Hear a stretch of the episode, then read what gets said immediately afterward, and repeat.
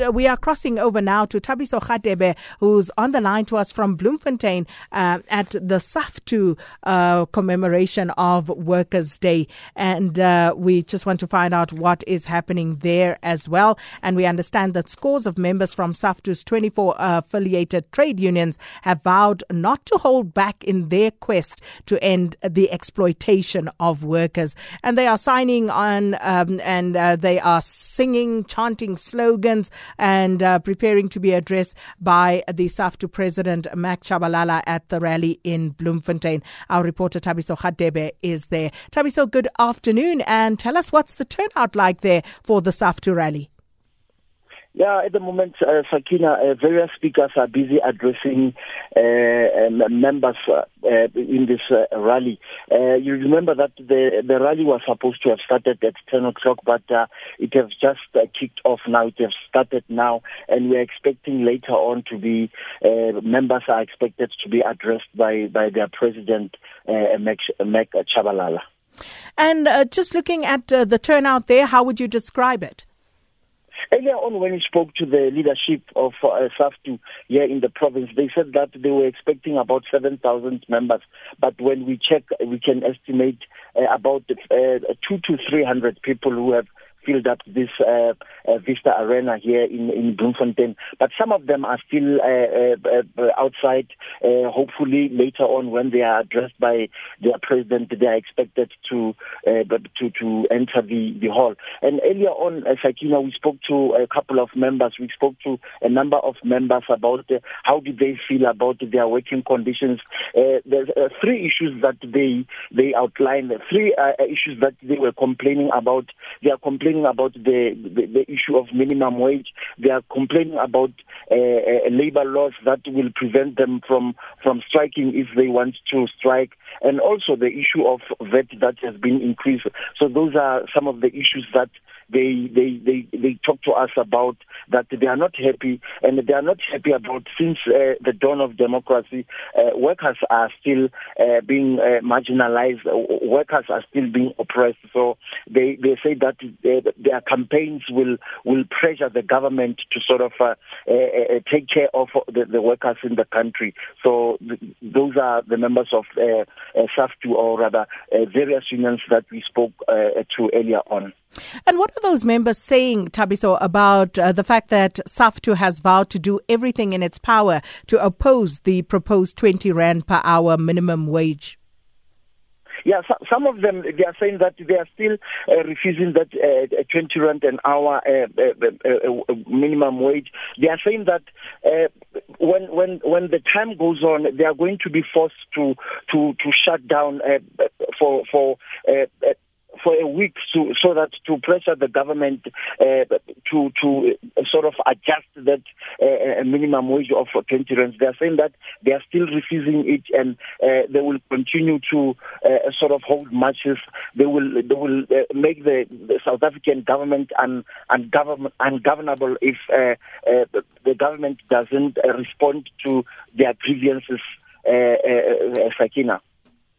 Well, Thabiso, thanks so much for that update. And of course, uh, no doubt uh, we'll check in with you again later uh, if there are new developments there around uh, what's happening at the SAFTU uh, rally, the official rally there taking place in Bloemfontein at uh, the Vista Arena and to be addressed by Mac Chabalala, the president of SAFTU. Now, um, uh, you know, Thabiso was talking there about the 20, mim, uh, 20 Rand minimum wage stipulation that SAFTU has vowed to oppose. But of course, uh, we should bear in mind uh, that as we speak, there are about 6 million workers in South Africa in full time employment who do not earn that 3,500 Rand minimum wage as stipulated. So, you know, what does this mean for them? And we need to get to a point where we are working towards proper solutions in this regard. But what are those solutions? And um, Nazim Grootboom says the 20 Rand is such a knock under the belt for those who implement it, uh, but uh, they won't even live with that for a day. And many people making that point saying that those who are negotiating and deciding upon this 20 Rand minimum wage are people who themselves could not live on 20 Rand per day today. But as I said, um, something we'll speak to Terry Bell about is the reality that around 6 million workers in this country do not even earn that stipulated minimum wage that is now being proposed. Well, uh, Terry Bell, I believe, is on the line now, and uh, he joins us uh, for some discussion, uh, labor analyst, uh, with regard to the issues that workers are confronted with today. Terry, great speaking to you again. Good afternoon, Sakina. Very good speaking to you too.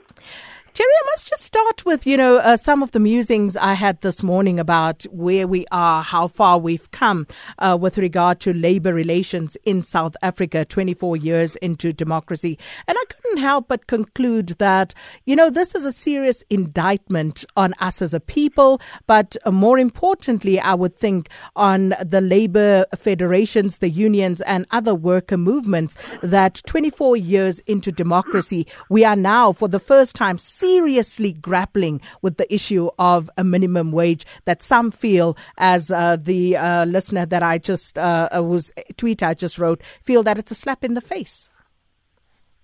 Yes, most definitely. Look, we've more than 20 years down the line, we've done nothing about it. And the thing is true, you know, yes, there are about 6 million people who are currently in full-time employment who do not um, earn 3,500 Rand a month which is what we're talking about at 20 Rand an hour. But how many of them, in fact, are farm workers and how many of them, in fact, are domestic workers who are not even put on the 20 Rand an hour bracket yet? And then we have this, this you know, public works program, and we pay people there 11 Rand an hour. I mean, I, I really regard, I do regard that as, as an insult. Terry, I was reading an article that you wrote about all these proposed reforms, and you, you, spoke about the fact that what it raises and whatever is happening in this space at the moment are several important questions about the political, financial, and ethical questions that we have yet to address as a nation when it comes to taking care of our workers. Most definitely. You see, the point is we had up until 1996, we had this whole concept of the um, RDP, Reconstruction and Development Program, but it went by the board in 1996. Everything went out, including the most important thing at the moment, talking about land. I mean, the point is we had a constitution that came into play at that stage with Section 25, which allowed, had no mention whatsoever, willing buyer, willing seller, which is very much a sort of free enterprise notion that does not belong in our constitution. Yet that's what the government went on about. They went on and spent 64 billion rand on buying bits and pieces of land that they needn't have bought necessarily. At the same time, they ignored totally the situation regarding wages for workers. And we are so far off a living wage now for the majority. The majority of people within this country who are in employment of some kind are earning less than 3,000 rand a month. But the point is also, if you start to introduce a minimum wage at 20 Rand, what will happen is you will encourage, and because part of the labor, we must not divorce the fact that there are labor law amendments being proposed as well. And what these could do is encourage individual workers to be regarded as contractors who can be employed on a zero hours basis. Oh, we'll have you for Wednesday and we'll have you next Thursday and whatnot, have 20 Rand an hour. And that is, I think, even more dangerous. And that's where we seem to be heading.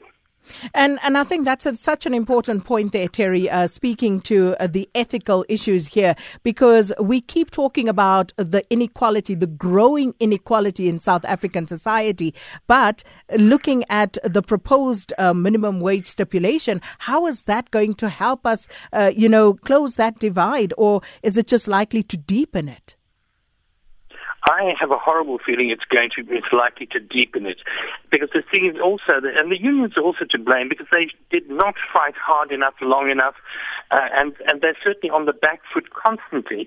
They're not even seen to be, no one seems to be taking due cognizance of the fact that we are now dealing with the march of automation, of artificial intelligence, which is gradually putting more and more workers out of work. In fact, we should be arguing, well, let the machines do the work, give us fewer hours, let us be fully paid for a three-hour week, etc. We can have job shares. Um, that, but it requires, therefore, very, very radical thinking. It also requires a holistic approach by government, and it also requires the unions to be more aware. Instead of fighting battles that would have been fought a half a century ago. They should now be up to date, and they're not doing it. And therefore, we're all going to suffer as a result. Well, we continue uh, this conversation with Terry Bell. Terry, going to keep you on. And as we wait for President Cyril Ramaphosa, I think it gives us an opportunity to just touch on these uh, very important issues uh, that we are dealing with. We have Terry Bell with us, labor analyst, talking about uh, some of the labor relations amendments uh, that have been proposed and that people are trying to grapple with either as workers or worker representatives or just even commentators and analysts at the moment moment. And also just uh, taking a look at some of your comments in this regard. Uh, as Kumba says, uh, SAFTU, their demands are completely unrealistic. They misled their members about a 3,500 Rand living wage. And then um, someone asking me, why am I working on Workers' Day? Um, I think that's pretty obvious. so, you know, we do what we need to do. And um, then, of course, uh, others also weighing in. Tuanello says the sad part of this issue um, is that uh, you know, you're dealing with arrogance, for example, at the hospitals uh, where nurses are arrogant, and then at the same time you have people then demanding certain working conditions when they are not willing to, uh, to deliver services that people expect from them. So quite a few of you talking about the situation at hospitals as well, and uh, then um, uh, a few others. Uh, Lancelot says the program director at the May Day 2018 celebrations. she makes my day. She's just in a league of her own, must have her own stand up uh, comedy session for real. So, some of you watching that on TV and also um, listening to us, and uh, we appreciate that. Well, Terry Bell, just coming back to our discussion about these proposed amendments uh, to the Labour Relations Act and uh, some of the other proposals that are on the table. So, some would say, you know, it's all good and well, but uh, what is typically South African is how poor we are at implementation. So, looking at the situation as it is, and we know, um, you know, we have so many examples that we can ex- uh, actually quote about the challenge of implementation. How are they going to deal with this particular issue? If you think of the issue of uh, farm workers, for example, you already have uh, the sectoral determinations there, but compliance uh, can be as high as 50%. So, what does that mean? How is the Department of Labor going to ensure that people, employers, uh, employ, uh, actually adhere to these amendments once they do get implemented? you hit nail on the head there. And I always remember just one particular incident because it happened to have, I looked out of my window and saw two workers working on a three story building without any ropes, protective gear, or anything. So I immediately picked up the phone and phoned the local labor department and got hold of the inspectors. And I never forget the answer because I happen to know them. They said, Oh, Comrade Terry, please, you know we don't have enough people to cover that. And that, in fact, is still the case. That happened three or four years ago. But the point is that it's still the case. We don't have enough compliance because we don't have enough regulation. We don't have enough checking on things. And the union should also be playing a part. If farm workers, for example, were properly unionized, and there were, me- there were many more of them proportionately unionized 10 years ago, 15 years ago than they are now, because things have have let they've let, let things slide, and that's the union's problem. If you have farm workers well organized, they will report. If the construction workers are well organized, they would report to the union. What are the unions doing regarding the safety of reporting safety, of ensuring that, that safety is, is um, regulations are applied, and all that sort of thing? And the same applies to wages. So unions have been very, very slack on this business. They have not um, concentrated their the whole shop floor basis, and I say shop floor in in the broader sense, has fallen by the wayside. And we have far too many of the unions, and particularly the bigger ones, being more interested, I think, in the funding that's coming in from investment companies. And that is actually a problem. What the unions need to do is say, look, we are to blame here for not looking after workers' welfare. And because we've not been up to the mark, the employers, and that includes the government, have been very quick to take advantage. And they now probably feel that they can move, take one move further, and amend the labor laws, which are reasonable labor laws, to, in a manner that will actually undermine collective bargaining. So this is something now we have a belated fight back. But, and that's coming from SAFTU. But then once again, it's part of the fragmentation of the labor movement. We have uh, in Port Elizabeth, we have this in, in Nelson Mandela Bay Metro. We have COSATU having its huge thing with, with the president, etc. We have SAFTU having their national one in Bloemfontein. We have different, around the country in different centres, different organisations, different federations having their own May Day celebrations. When May Day should be a celebration of worker unity. Mm. That's definitely not the case. Seemingly not. And, you know, uh, talking about compliance, are we then to accept, given the problems uh, that uh, the Department of Labour faces, that we will see, like we have seen previously, that there will be, you know, a lack of compliance in the main here? I think, once again, you're completely correct. And there's been nothing done about insisting on compliance where we have good regulations in place. There has been no compliance because there's been no one to oversee it. Now, it's not entirely the union's fault, but government puts those laws in place, has a Labour Department, and this applies particularly where you have statutory decisions made by the minister in areas such as domestic work, which is very difficult to organise, and farm labour.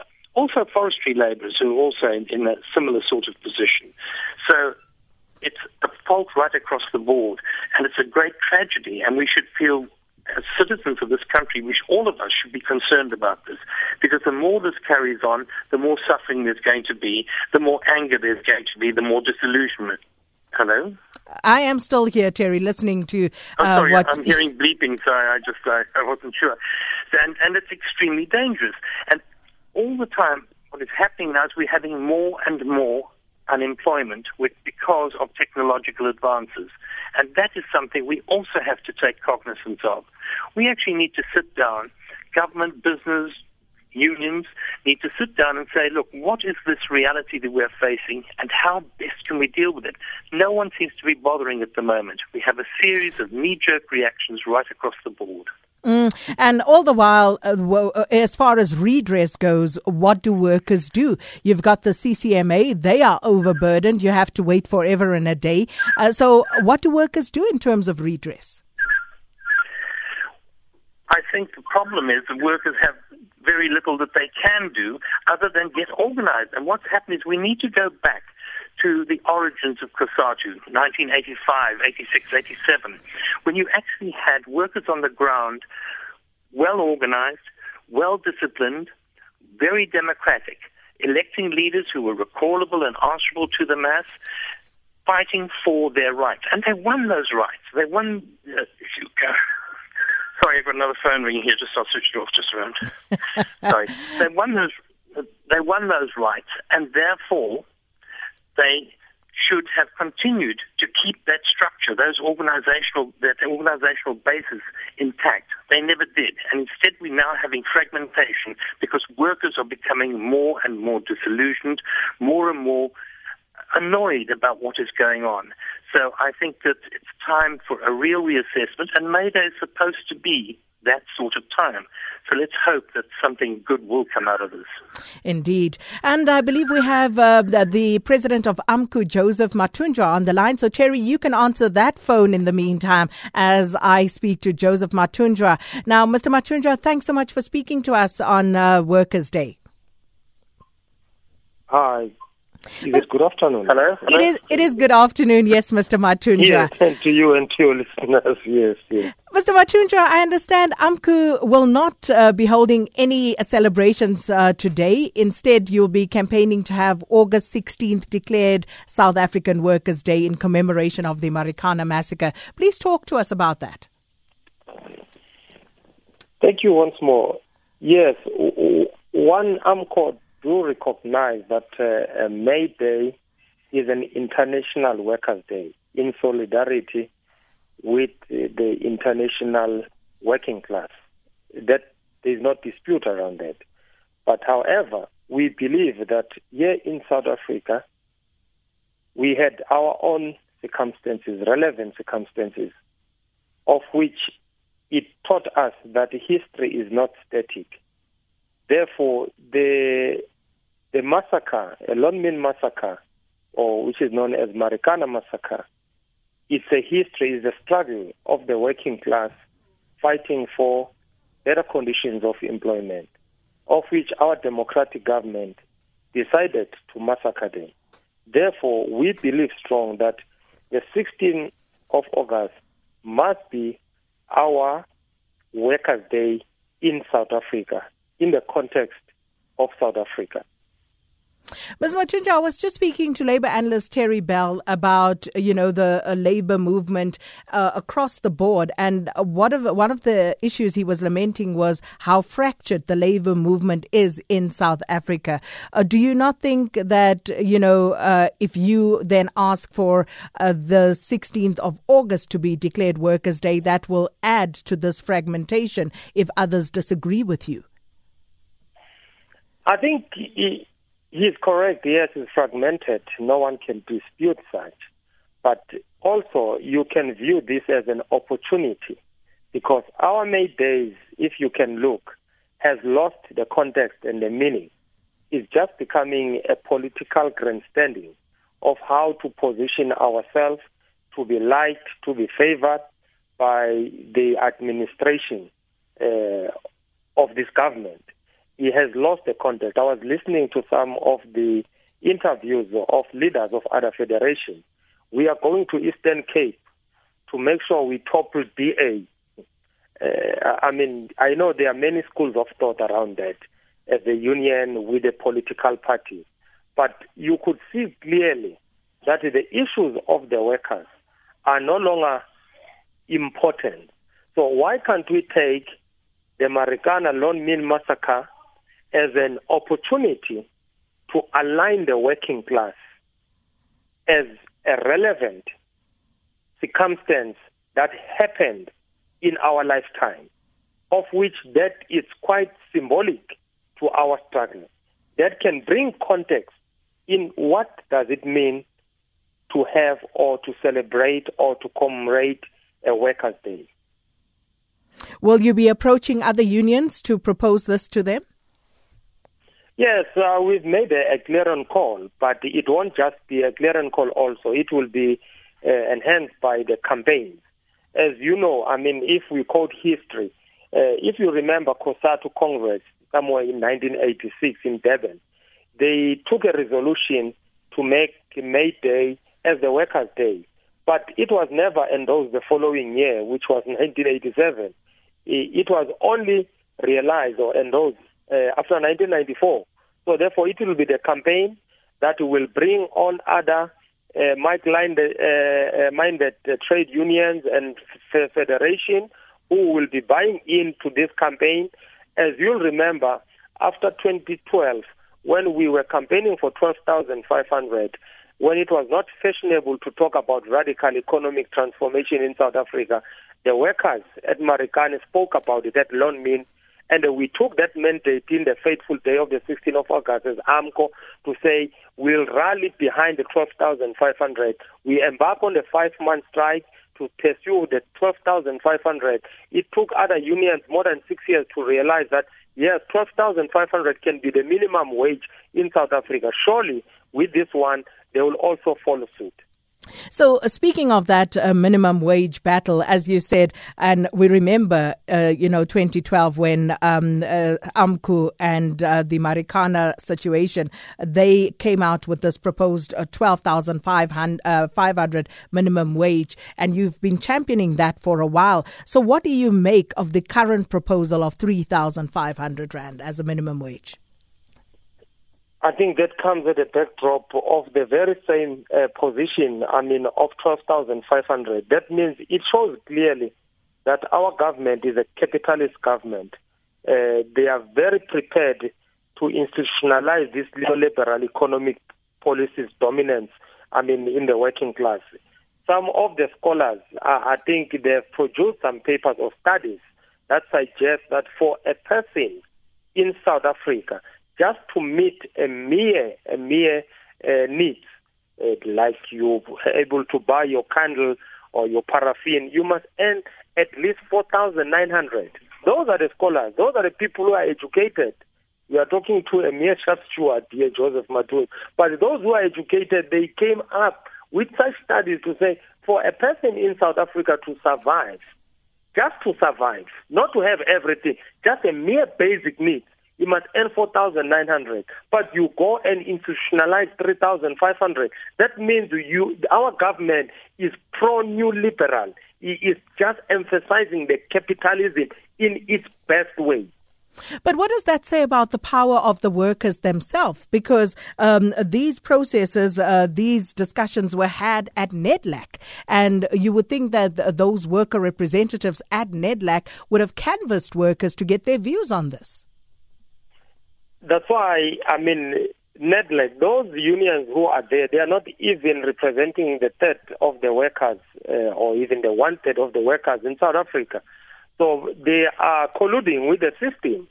Uh, have been captured. Uh, I think the, the, the, I mean that's the way that is used in South Africa. They've been captured. They are not representing representing the true interest of the masses of South Africa. Remember, they went and signed and, and those 3,500 uh, without having any mandate. I've never had any federation calling a mass democratic meetings to find to get a mandate from its affiliate. They just sit that NEDLAC at uh, whatever, uh, Rosebank, and they signed the document, and then now they are busy with it, I mean, in the parliament. So there was no mandate that was uh, given to them. So therefore, if those institutions, those organizations are captured, is for us independent unions who are not in the pockets of any political party to, to put a clear call to the working class that let's unite. And also, those who are in captivity under the political parties, we need to make sure that they are released from such captivity and come and get their conscience in order to fight the struggle of the working class in South Africa. Mr. Joseph Mathunjwa, thanks so much for your time this afternoon. Uh, that's the AMCU president speaking to us here on Updated Noon. Very clear about his views. Let's get back to a Labour analyst, Terry Bell. Terry, what are your thoughts on what Mr. Mathunjwa had to say there? Well, I, I agree with most of what he said. What I do disagree about was this whole idea of changing May Day as Workers' Day. It's the International Workers' Day, and the one thing we should never forget is that workers should not organize on a um, basis of nationality. They should organize on an international basis. I think what would have been a very good idea was to have had, for example, a, May, a major or the major May Day rally at the at uh, Marikana. If we could have done that, it would have been much better. Uh, we could have then united. We could have united. We could have brought together, for example, um, AMCU. AMCU, incidentally, has left the National Council of Trade Unions because the General Secretary of the National Council, Narius Moloto, is also the President of the Pan Africanist Congress. So, um, you, you, know, th- this is again politics getting involved. Mm. What we could have done, and SAFTU could have done it, and invited COSATU, etc., and said, let us have a commemoration uh, May Day at Marikana. That would have been a good idea. But to change the, the idea of Workers' Day, I don't think is a good idea at all. Well, uh, talking about the issue of politics bedeviling, you know, uh, workers' rights and uh, the, basically scuppering their movement uh, as worker representatives, he spoke about, you know, some leaders talking about toppling the DA. You mentioned the PAC's Narius Moloto and NACTU and all those type of issues. How important a factor do you think um, uh, politics plays in uh, the, the, the, the situation that we find ourselves in in South Africa right now, whereby it seems to be very difficult to move forward uh, with uh, entrenching labor rights for workers. It's the primary underlying tension that has been there since 1993 when NUMSA moved a motion at the COSATU Congress. And that, in those days, they'd say that COSATU was the great uh, trade union federation to which everyone was looking. NUMSA moved a motion saying, look, once the ANC becomes government, we're in alliance with them in an anti-apartheid alliance fighting this regime of apartheid. But once the ANC becomes government, they've become the largest employer in the land. Therefore, we should now leave this alliance because we can't be in bed with bosses. Now, they lost that uh, motion, but those tensions had been there all along. And th- this is actually what has led primarily to the various fragmentations. Obviously, governments are always going to try to influence, to uh, win over unions, etc. And we have seen a lot of that happening. There's been a seamless movement of top union leaders into government, into cabinet, and even into big business. I mean, you've had former general secretaries, presidents of uh, the National Union of Mine Workers, one of them becoming uh, the head of, of Anglo, of Anglo Gold Ashanti, the, the biggest mining, gold mining company. That sort of thing. And that does annoy workers on the ground, understandably, I think. Let me read a few of the messages coming through here on uh, the Workers' Day edition of Update at Noon. Uh, Shibe says, uh, Ah, Sakina, nice to be with you. I don't say 20 Rand an hour is enough or not. Uh, let's compile a basic budget for a household of four living in the rural areas and the other living in a township. Uh, can it even take them through two weeks, this uh, minimum wage of 20 Rand? That's the question uh, Shibe is asking. Uh, Dave in Durban says, I'm a security guard. I earn 100 Rand for a 12 hour day, and that's 8 Rand per hour. So 20 Rand per hour would be great. It will be more than a 100% increase for me. That's Dave in Durban. Uh, Galweni says uh, the useless EPWP programs uh, should be replaced with something else. In my village, the roads are still bad. And Thabo in Soweto says, uh, Why are you and Mr. Bell blaming trade unions for the sins of the barbaric system of exploitation of one person by another. That is wrong. And Stephen Matsimela and Soshanguve says when COSATU debated the expulsion of NUMSA during the 2015 Congress, Vavi and NUMSA wanted a secret ballot so that the leadership of affiliates should not infiltrate or take decisions on behalf of shop stewards who represent members. Today, the same Vavi and NUMSA do not want the same members to vote in secret on whether the workers want to go on strike or not. Now, this is a chameleon of politics. Why be afraid? Afraid of workers deciding on their own strike. Vavi would continue to receive his over 100,000 Rand salary per month, while uh, poor workers are on an unpaid strike and they have not decided on that strike, as it were. So uh, tell the workers the truth that they are being empowered to decide on uh, their strike action on their own. What's your take on that particular issue of balloting, um, uh, Terry? I mean, uh, Stephen raises that issue. It's by no means a new issue, but what's your take on uh, the proposed amendments? And I think, you know, the issue of the secret ballot now being highlighted. Could have a secret ballot in a place like a parliament or a huge congress of workers. But if you have secret ballots for every single strike, workers in small areas can then be put under pressure by the employers, and that is not what you want. You want to call a mass meeting and have a, a then you can have a vote. But that's not the main problem with the proposed amendments. The main problem with the proposed amendments is that there shall be compulsory arbitration, which will be binding. So, for example, that undermines the idea of collective bargaining. It says if a strike goes on for too long, how long is too long? I don't know how long is a piece of string. But what it would encourage, I'm sure, certain employers to drag out negotiations in order to force compulsory arbitration. And that undermines the whole concept of collective bargaining. And that's the main problem with the proposed legislation, as well as the ballot is another aspect as well.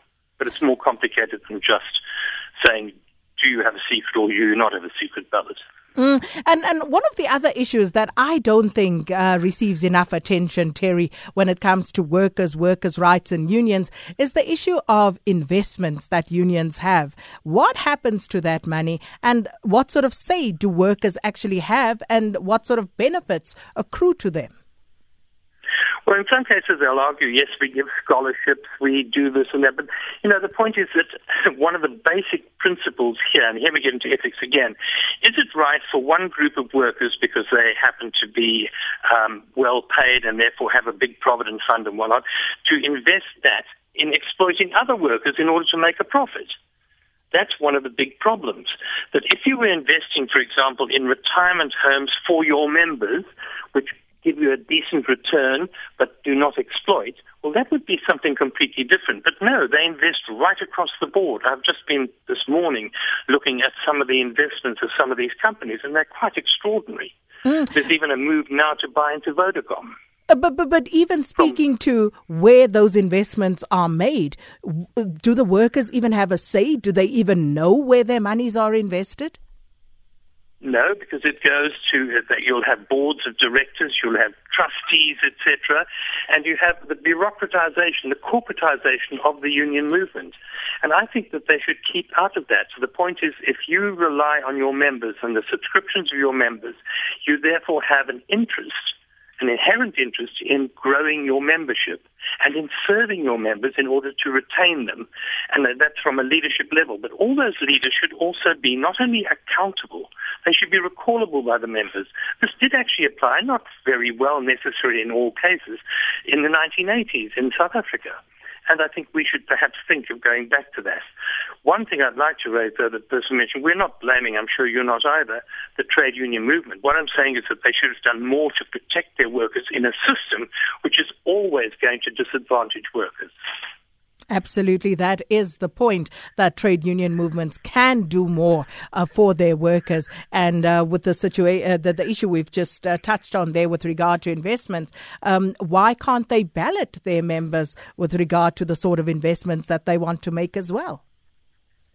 I would agree entirely. I mean, for example, there was a proposal put forward in 1993 that the union should club together and put all their provident and pension funds into a huge, and that would have been trillions of rand even then, I think, uh, and buy up huge blocks, and they're talking about Hillbrow at the time, and turn them into worker accommodation integrated accommodation, in, in, other words, breaking down the apartheid geography as well, for sale and also for rental, but at reasonable rates and with bonds that would be repayable at a reasonable rate, etc., which would give them an income to the pension and provident funds, but would not exploit anyone. It was turned down flat by COSATU on the grounds that it was, and I quote, too capitalistic.